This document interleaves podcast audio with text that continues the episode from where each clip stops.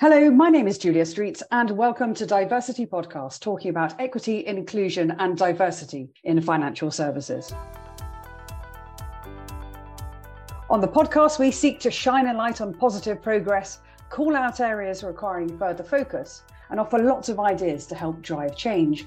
And before we get started today, I just want to take a moment to thank our friends at City AM. They've given Diversity Podcast a new home at Impact AM their pages dedicated to ESG, impact investment, DE and I, and much more. And we really appreciate that they publish and promote both our episodes and our supporting blog series, so their readers can stay right on top of the very latest diversity, equity, and inclusion debate. So thank you to City AM. Now, this episode is the second international feature podcast focusing on tech in Ghana. And I'm delighted to be joined by two guests today Kingsley Abrokwah and Darryl Koku Mawutor Abraham. Allow me to introduce them to you. Kingsley Abrokwah is the Chief Enabler and the Chief Executive Officer of Kudigo. He's an entrepreneur, a tech innovator, and has spent the past 13 years working with top tier professionals across a range of industry verticals honing his skills in software development, marketing strategy, and brand building. And at the very heart of his work is this passion for creating impact oriented businesses that ultimately contribute to both the business and the social landscape. He believes in the power of mentorship and strives to build businesses that prioritize institutions over personalities, always with a focus on creating positive change and impact. So, Kingsley, it's wonderful to have you on the show. Thanks for being with us. Thank you, Julia. Excited to be on this show. Our second guest today is Darryl Koku Mawutor Abraham. He is the growth director in Africa of Taptap Send. An experienced fintech leader, Mawutor has almost 20 years of experience in creating, building, and scaling businesses in the UK financial services sector. He is responsible for growing Taptap Send's business in Africa. It's a money transfer company that is committed to lowering the cost of remittances and reducing inequality in line with the UN Sustainable Development Goals. He is passionate about Ghana and even more passionate about moving capital into Ghana through forming partnerships with local fintech firms. So, Mawutor, welcome to the show. Thanks for having me, Julia. It's an honor. Mawutor is based in London Kingsley's based in Ghana, and I can't wait to get into this discussion because I am so curious to know what each of you are up to. Uh, Kingsley, let me come to you first of all. I'm based out of Accra, and um, I've been focused on trying to build um, tech solutions but for micro and small businesses um, with the entire intent of helping them gain what we call digital commerce literacy. So back home here, you have a lot of retail businesses, mom and pop shops who struggle to figure out how to scale their business. And I strongly believe that tech is an enabler. And so by creating very usable tech tools that can plug into existing fintech rails, we are able to bring them to the fore of innovation and allow them to expand their business without changing their behavior. So it's really an African solution for an African market targeted at the people who really move the local economy, which is our micro and small businesses. Fabulous. A incredibly important work. And I've got so many questions about the almost like kind of the makeup of your target market and then therefore those who work within the industry as well. So thank you for being with us. Uh, Mawutor, I have the same question to you. Tell us what you're focused on right now. Right now, I'm focused on moving all the capital in the West into Africa. And I say that with all the intent that it comes with, which is there is a lot of imbalance between the West and Africa. And my job is to help individuals and help small businesses as such move the capital they hold in the West into Africa. That's my main focus, and that's what I do. So I spend most of my time traveling around the African continent and Europe and the US and, and the UK to help individuals recruiting talent, finding capital, and helping individuals be able to move money into Africa. And that is such a hugely important, hugely passionate bit of work that I do. And my immediate focus now is finding talent in Africa and talent in London mainly who want to work on the African continent or who want to focus their work whilst based in London on Africa. So it's a hugely important bit of work and we need all the talent we can find. So that's been my major focus, moving capital, finding talent to help us move capital and finding capital to help us move capital. It's all about moving capital for me. Fascinating. And I'm really curious to get into that. And obviously the, the talent part of that, that equation is, is so important. Well, Kingsley, let me come to you first of all. Paint us a picture. Talk to us about the vibrancy and the innovation of technology development in Ghana right now. We hear great stories about the work that's happening there, and, and particularly with some context around the weird and, as I describe it, wonderful world of fintech. Back home in Ghana and Africa as a whole, I strongly have the view that Africa has always leapfrogged tech adoption. Um, for example, when you come here back home, you won't find a lot of people using um, bank cards or using bank accounts, you find money adoption very high. And the reason is that the way we use tech locally is akin to a way of life. You find out that any um, young man, young woman, any small business owner can afford a simple Android phone for them to be able to do WhatsApp conversations. And so if you want to build tech into that ecosystem, you need to look at exactly what they have access to and be able to embed that tech into those particular devices. That's enabling them to have that education that is needed. So locally, I always say that look, a lot of our people are very tech savvy, but not how we define tech savviness. Their tech savviness is centered around exactly how they can use the tech tools to benefit them not going on Zoom calls like we're doing now. I don't even know what Zoom calls are, but they know exactly how to move funds on their phone, know how to send WhatsApp videos, know how to send voice notes and stuff like that. And that's how tech is used in Africa. It's akin to our way of life and is designed to empower us to do greater things. And so it's a great landscape, great adoption, great people, and it's always, I mean, marvelous to see how they use the solution that we develop in an entirely different way that we thought they would use it for. And you know, I'm always really fascinated to try and cover these leapfrog stories because there's incremental change and there's leapfrog change.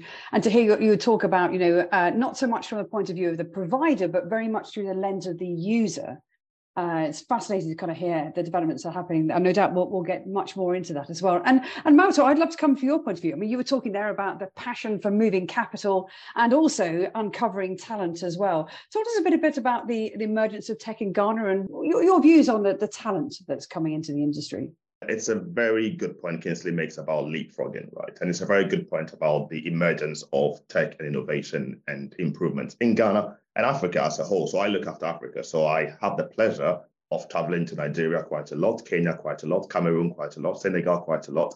And in the last five years, I have traveled mainly as a person who is consuming tech in Ghana or who is part of that ecosystem. But for the last three years, I've actually worked in the ecosystem and helped to create an ecosystem which is now delivering results, right? So five years ago, there wasn't really an ecosystem of tech in Ghana, right? But that has changed and Kingsley would bear fruit to that businesses like Kudigo are businesses that have come up as a result of an ecosystem being created. This didn't exist five to 10 years ago. So I think the buildup of the ecosystem, which includes everybody from regulators to talent to individual companies to telcos to all sorts of people, have helped create an ecosystem which allows a regular everyday person to get up and create a new business and try and do something in the tech world, try and do something in the fintech world. I think that has seen this massive move of innovation and massive move and massive growth in tech in Ghana. And I can see it. I think in Ghana, more than most of the African countries I visit, is growing a lot and booming a lot in tech.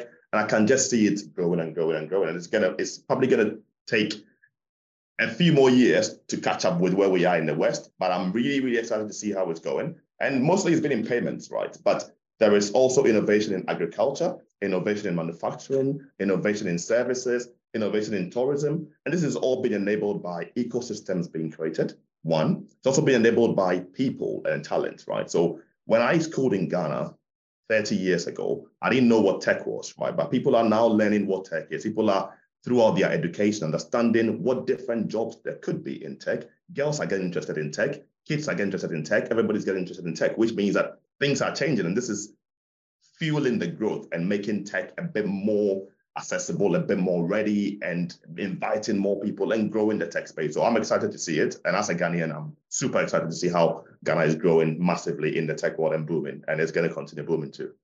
And, and from both of you, you know, the passion and pride, you know, comes bursting through my Zoom lens as we're recording this. But I wonder if I could just kind of just, just explore this from a couple of angles. So one of them is obviously particularly from the diversity point of view. And you talk there about ecosystems and you talk there about, about talent, and we'll put capital aside for a moment. Kingsley, can I bring you in here? I'd love to get your thoughts about, um, you know, when we start thinking about doing business on a local scale, regional scale, and also global scale, Um, what what are your thoughts around kind of talent development?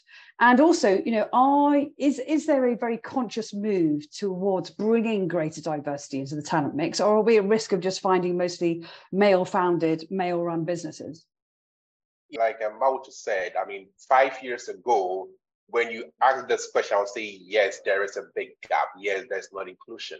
But as of now a lot of work has been done. Deliberate efforts have been made to ensure that, for example, girls get into tech, women get into tech, they are highly profiled out there. Because let's face it, women run our economies, right? They make sure that this economies move. So the more we put them at the forefront of innovation, the better we can actually scale up and be where we want to be. So now in Ghana and Nigeria and across the continent, there is deliberate effort for inclusion across all spheres of the demography whether you are young, you are old, you, whoever you are, once you have the interest, there is a way to learn some tech solution. There is a way to learn programming. Now in Ghana, Ghana arguably has the widest pool of very skilled tech talent, from programmers to I mean designers and whatnot. And these are people who, without that, probably would have ended up in a boring, probably public sector job, just you know, whiling their time away. But now there is that innovation, there is opportunities to work remotely. So really, I think there's no better time now to trumpet the fact that there is real diversity and inclusion when it comes to tech in Ghana and on the continent as well and it's great to hear you know kind of that move over the last five years and also the, the focus on the inclusion. And of course it's not just a gender discussion it's also about disability lgbtq plus and, and dynamics around that as well. I, would love to bring the capital element into this discussion if i may Mawutor, and just you know i imagine uh, but correct me if i'm wrong that that's a capital from the, the diaspora is probably forthcoming. I'm curious to know whether you're experience any biases or any sort of proactivity from international investors not within the diaspora? There's rightly biases. When, uh, as a founder, as a Black founder from Ghana or Nigeria, you go to the open market and seek funding. I think it's okay at the seed capital stage, right? Because you can normally get some friends, families, and fools to join you to raise seed capital, and then you start your business, right? But to scale the business, you need what we call serious money, proper money. You need $10 million, right? And then you have to seek funding from the US, you have to seek funding from the West in general as a Black founder based in Africa, Black founder based in Ghana, Nigeria. What you tend to face is two things, right? One, there is the market and the understanding that investors have of the market we play in.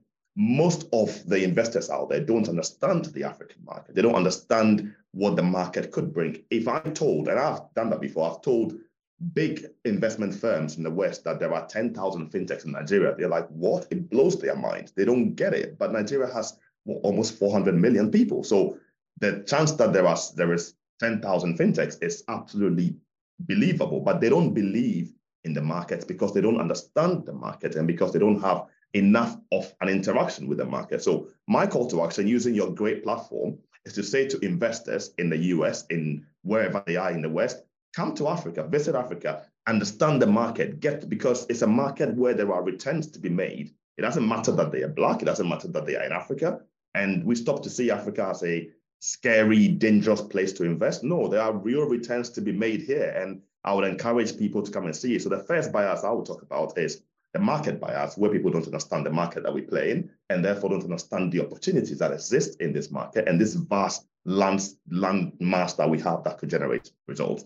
There is then the individual bias. Individual bias is me, black person. I look black, I feel black. When I turn up to investors who don't live in Ghana, who don't live in Africa, their trust of me is very different to their trust of a white co-founder, right? So I tell my founder friends in Ghana, look, if you want to raise capital in the US, get a white co-founder and go and do it, right? Is that the right thing to do? Probably not, but does it get results? Yes, it does. So we are still in that place where as a founder, you get a co-founder who looks different to you and you go and present yourself to a, an investment firm in the West, you are more likely to get capital London than if you turn up as two Nigerian boys who say, look, we want to take over the Nigerian market. We've got this tech, we've got this innovative new tech, and we want to build it. The belief and trust in that individual is very different. And I don't blame them because people believe in their own. I am more likely to trust somebody who looks like me, talks like me, and sounds like me than somebody who is not. So that individual bias leads investors not to immediately give us big money, trust us, and say, look, you know what, come in, let's hear what you have to say. These two biases still exist. So I tell, I tell, I tell my founder friends, go get yourself a, a, a co-founder who doesn't look like you. You might get better results. And hopefully the market will change. Hopefully the capital market will change and we'll be in a place where we don't have to do these things know, But practical advice, you need somebody, you need another co-founder to help you raise that funds. And those biases exist. And we're working in with those biases every day. And we're hoping that we can get to a point where it doesn't exist anymore. But right now, that's the world we live in. And we, we, are, we are happy with that. And we're going to try and find and fight to change that. Well, let's pick up on that point where I'm curious to know where would you advise investors to go to become better educated? Well, Kingsley, do you, do you have an opinion on this? And then Mawutor, coming back to you. Well, thanks, Julia. And I think uh, I do have an opinion on that. I agree with everything Mawutor said because he, he, he hit the nail right on the head. I've been through it personally because I'm an African founder in Africa, from Africa, with no diaspora connection. So imagine how hard it is trying to talk to investors, right? I think for an investor watching this podcast today, if you're looking to invest in Africa, understand the African tech landscape, there are lots of well-noted organizations who have taken the time to build these connections. For example, you look at Tech in Ghana by AB20, look at Africa Tech Summit. All these are time-tested events that have tried to tell the African narrative in the right context. So don't just go and do a Google search on the first page. No, go on LinkedIn, find people who run these organizations, message them, even if it means paying a premium to get the right information, do that. Because what you get will be worth your while than just going on Google and just sticking to what the first page tells you and taking that as the gospel truth. So that's how I would approach understanding how to invest in Africa. Mawutor, would you agree with that? Is that is that the best approach? Yeah, I would I would totally agree. I would say find find the key people within the African fintech space and find the platforms. And we are grateful for such platforms. We are grateful for Diversity Podcast, right? Such platforms allow us to project who we are as African founders. We sound different, we look different, we come across different, but look, we got we should do some amazing things in Africa. The only way you can find out properly what the real truth is about the market, about the individuals in the space, in the African fintech space, in the Ghana fintech space, is to attend some conferences. Okay, come and see what we're doing at Tech in Ghana. Come and see what we're doing at uh, Ghana Investment Promotion Council and what they are doing. Look at the fintechs that they are pushing and promoting because this is there's a whole program of work which is trying to showcase and put forward some great fintechs, some great work on the international scene. So it's not Google. It's not asking your friends in, in Silicon Valley because they wouldn't know what's happening in the in the ecosystem. So what happens normally for a Y founder is if you if you ask your friend and they, they don't know about it, it's like, oh, okay, it can't be that serious. But no, don't don't take your friend's word for it because you may have 10 or 11 friends in the capital space or who are all investment bankers or investors, but there's a very high chance that because they don't know about it, doesn't mean it's not real. Okay. There is other people who know about it. There is platforms to find out that there is a way to seek that information. I think it is these platforms, it is platforms like these, it is reaching out to the tech giants in the world. There is lots of individuals on LinkedIn who have been posting about tech and tech in Africa for a very long time. Talk to them, they will point you in the right direction. That is the way to get the right information and to start to get a deeper understanding of the market so you can start to get some returns because this market is, is up for grabbing for sure. And I do think it's really fascinating, particularly in this economic context, global geopolitical and economic context, is you know kind of uh, the opportunities that that investors are keen to seek in order to get those returns Thank you. It's really helpful to be able to understand where to go. I think that's important. But I do now want to return to this question of talent because, um, you know, we talk about gender, we talk about race, disability, sexual orientation, particularly on the show, and and also social inclusion is really important. And that's I think a lot of that's come through in the discussion so far. But I, I want to be I want to pick up on this sort of really key question about um, you know, Mawutor, in your work, you've talked uh, about, you know, the importance of bringing your authentic selves to the workplace. But we have to realize that there will be some African partners out there who, particularly when we think about sexuality, aren't perhaps quite as open-minded. Love to get your thoughts on, on that. Yeah, so I, I say that, I mean, we we have to play the versions of ourselves which get us results, right? And I, I say that with all the respect in the world. So I have I, I, have worked in, in London and the West most of my life. I've only started working in the African context in the last three years, right? And I've had to be Darryl most of my life. I am now free and confident enough and senior enough to be Mawutor, right? Whilst I was climbing the ladder, I've sat in many boardrooms where I couldn't refer to myself as Mawutor because calling myself Mawutor means people just look at me differently. They're like, where do you come from? What, what's, what, what's your name? It becomes a subject of conversation, which detracts from the main work we're doing. Now, that same context applies when I take my colleagues, I take a lot of my colleagues from the West into meetings in Africa, meetings in Ghana, meetings in Nigeria, and I tell them, I love the fact that you're my colleague. I love the fact that you're gay. I love the fact that you're lesbian, but let's not make that the subject of the conversation because some of our culture in Africa has not quite caught up with the world and the West. And we have to be respectful in different contexts, right? So I wouldn't introduce myself as I am Mawutor, I am gay, I'm a senior developer. No, I would start with I am Mawutor. I've had 10 years in development and I am solid. Okay. Because that that is that is the context we're talking about. Now, at lunch, at drinks, at dinner, when they ask a bit more questions, are you married? Yes, I'm married. I've got two kids, adopted. Okay, I'm married, I'm married to a guy.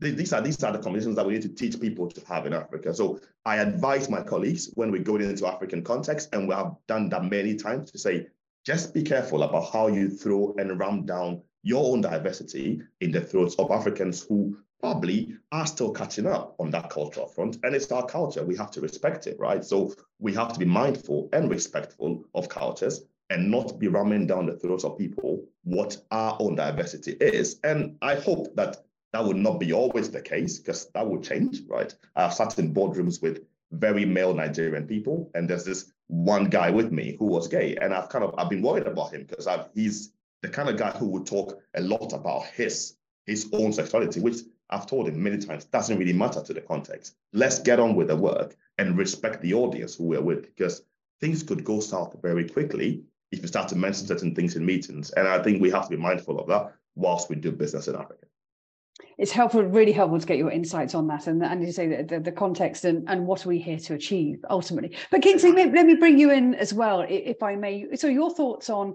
any aspects of diversity, equity, inclusion you think require further focus uh, within Ghana or within the workplace? Um, I think, um, thank, thanks, Julia. I think um, a lot of the things Mawutor said are right on point. And I've actually had this experience personally when I had a co-founder who was a lesbian, right? And um, she found it difficult to come out to me because, again, like Mawutor said, in our society, when you are working, you are not focused on talking about sexual preference and stuff like that. But then once she opened up to me, she realized that, I mean, I was in the, I like, look, I mean, if that's who you are, I'm supporting you 100%. You are as good as anyone else, and you are my co founder. I've got your back every single time. I think what we've we need to try to focus on is sort of a gradual education and sort of let people understand how and when and where to sort of have these conversations. I'm sure 10 years from today, we wouldn't have this conversation anymore because it will probably be, I mean, like more about diversity now, that diversity is now everywhere and stuff like that. But if you try to put it in every conversation now, for someone like me, I have lots of friends who are gays, who are lesbians. We hang out every time. We have parties. We do all we have to do, and we cool like that. But there are not a lot of people like me, and rightly so. It has to be a behavioral change. It won't happen instantly, but there are efforts to make that conscious effort. Luckily for us in Ghana, there is no deliberate effort to victimize anyone who is LGBTQ. No, we are acceptable of them. I am acceptable. My friends are acceptable of them. But like Mawutor said, is the right context every time. And let's all help educate people on how to appreciate everyone's preference so that together we can create a community that we all want to live in. So that's that's really my take on that. Well, thank you both for your thoughts on that. And I can't help but feel sort of within me that you know the energy and the vibrancy of this fintech community that in its of itself is probably underestimated has a great opportunity to play this leapfrogging uh, potential or, or to add a leapfrogging potential to driving change in, in, in, the LGBTQ discussion and appreciation and value within the industry as well. Really, really fascinating. I think this is a great moment, by the way, to bring in Cynthia Akinsanya for some research to support today's discussion. The 2023 World Bank Blogs article uses data from the 2021 census to show that the adoption of fintech has been impressive in Ghana in 2021, 67% of Ghanaians used some form of fintech applications, mobile money, and or internet banking, of which 62% used mobile money and 5.2% used internet banking. Launched in 2009, the uptake of mobile money into the country was initially very slow. In 2012, three years after its introduction into the Ghanaian market, the number of active mobile money accounts in the country stood at only 350,000. By 2020, the number of active mobile money accounts had reached 17.1 million. So, Cynthia Akinsanya, thank you as always for that research. And let's just take a moment to remind everybody how to find Diversity Podcast. Links to the research can be found on our website, diversitypodcast.com. And don't forget, it's diversity with a C, not with an S, diversitypodcast.com, where you can find all our episodes and sign up for early notifications of future recordings. Do also sign up for our newsletter called DE and I that caught our eye, where we share news stories and updates so you can stay on top of what's current. Of course, you can follow us on social media Twitter, Instagram, Facebook, LinkedIn, and Diversity Podcast is available on Bright Talk and all good podcast channels. And by the way, we'd love a five star rating. We're very proud of our five star rating because it all helps to promote the show and to carry these voices much, much further. So, uh, gentlemen, thank you very much for all your thoughts before we went into Cynthia's wonderful research section. I would love to ask you now the question that I ask all our guests as we close out the show, which is, you know, let's be aware of the economic times, the geopolitical times in which we exist.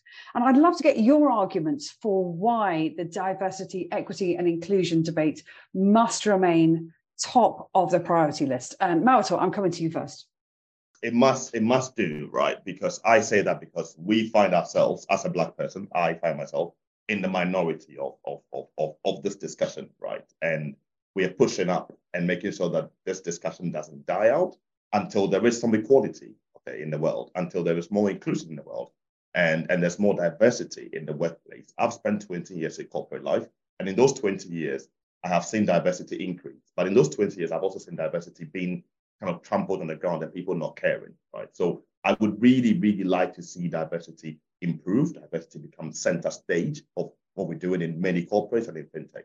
I say this for one simple reason.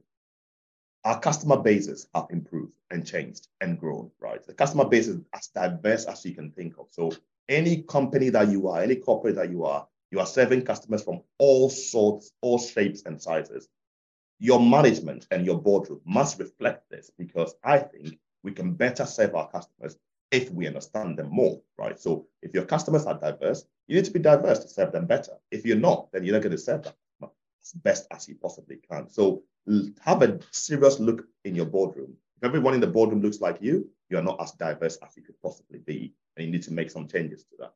And this is why I think very, very seriously that we need to keep this conversation on the agenda and push it as much as we can as individuals and as companies to make sure that the workplace that we work in is as diverse as possible. It will bring us more returns. We can serve our customers better and we can make as much money as we can in corporate life as we want to do. And that absolutely aligns with the intention of this podcast from day one, which is this isn't a, a, nice to have. This is all about commercial ambition. It's about success and uh, you know mindful capitalism, if you want to call it that. And Kingsley, come on in here. Let's close out the show with your compelling reasons why it absolutely must remain high. Well, thanks, Julia. You know, I always view life as a place full of color, and color makes everything beautiful. And so, if you're able to intentionally include diversity and inclusion in everything you do, you open yourself up to so much potential and so many endless possibilities. So if you're not doing that, you are really doing yourself a big disservice because the more inclusion you have, the more innovation you have, the more great friends you make, and the bigger the market is for you. So personally, I always put myself in situations where I have to learn because that's the only way you can grow. So you need to be intentional in your business, like Mawutor said, about diversity and inclusion, because it makes everything beautiful and everyone is happy that way. So just live with that. I mean, be happy and embrace everyone, because that's how the world really should be. So that's my take on that, Julia. I couldn't think of a better way to close the show. I really couldn't. Kingsley Abrokwah, thank you so much for all your thoughts and for being with us today. Thanks, Julia. I'm very grateful, very grateful for the opportunity. Thank you. And also to uh, Darryl Koku Mawutor Abraham Mawutor, thank you for being with us today. It's been an absolute pleasure. And um, I think it's been great. Thank you very much for having us. And the final word, of course, goes to our listeners. Thank you so much for being with us once again for another episode. If you'd like to get in touch with our two guests today, just go to the website and you'll be able to contact them. I'm hoping we've got some investors listening. Uh, thank you for listening. I've been Julia Streets, and until next time, goodbye. This episode of DiverCity Podcast was produced by Roshan Roberts on behalf of Julia Streets Productions. You can find out more about the guests from this week's show on our website that's www.divercitypodcast.com. That's diversity with a C and not an S. Whilst you are there, you can also sign up to our newsletter for all our latest updates. All our episodes are available in Apple Podcasts, Spotify, or your favourite podcast app. If you enjoy DiverCity Podcast, remember to share on social media and give us a rating or review. And finally, our Twitter handle is at DiverCityPod. Thanks for listening.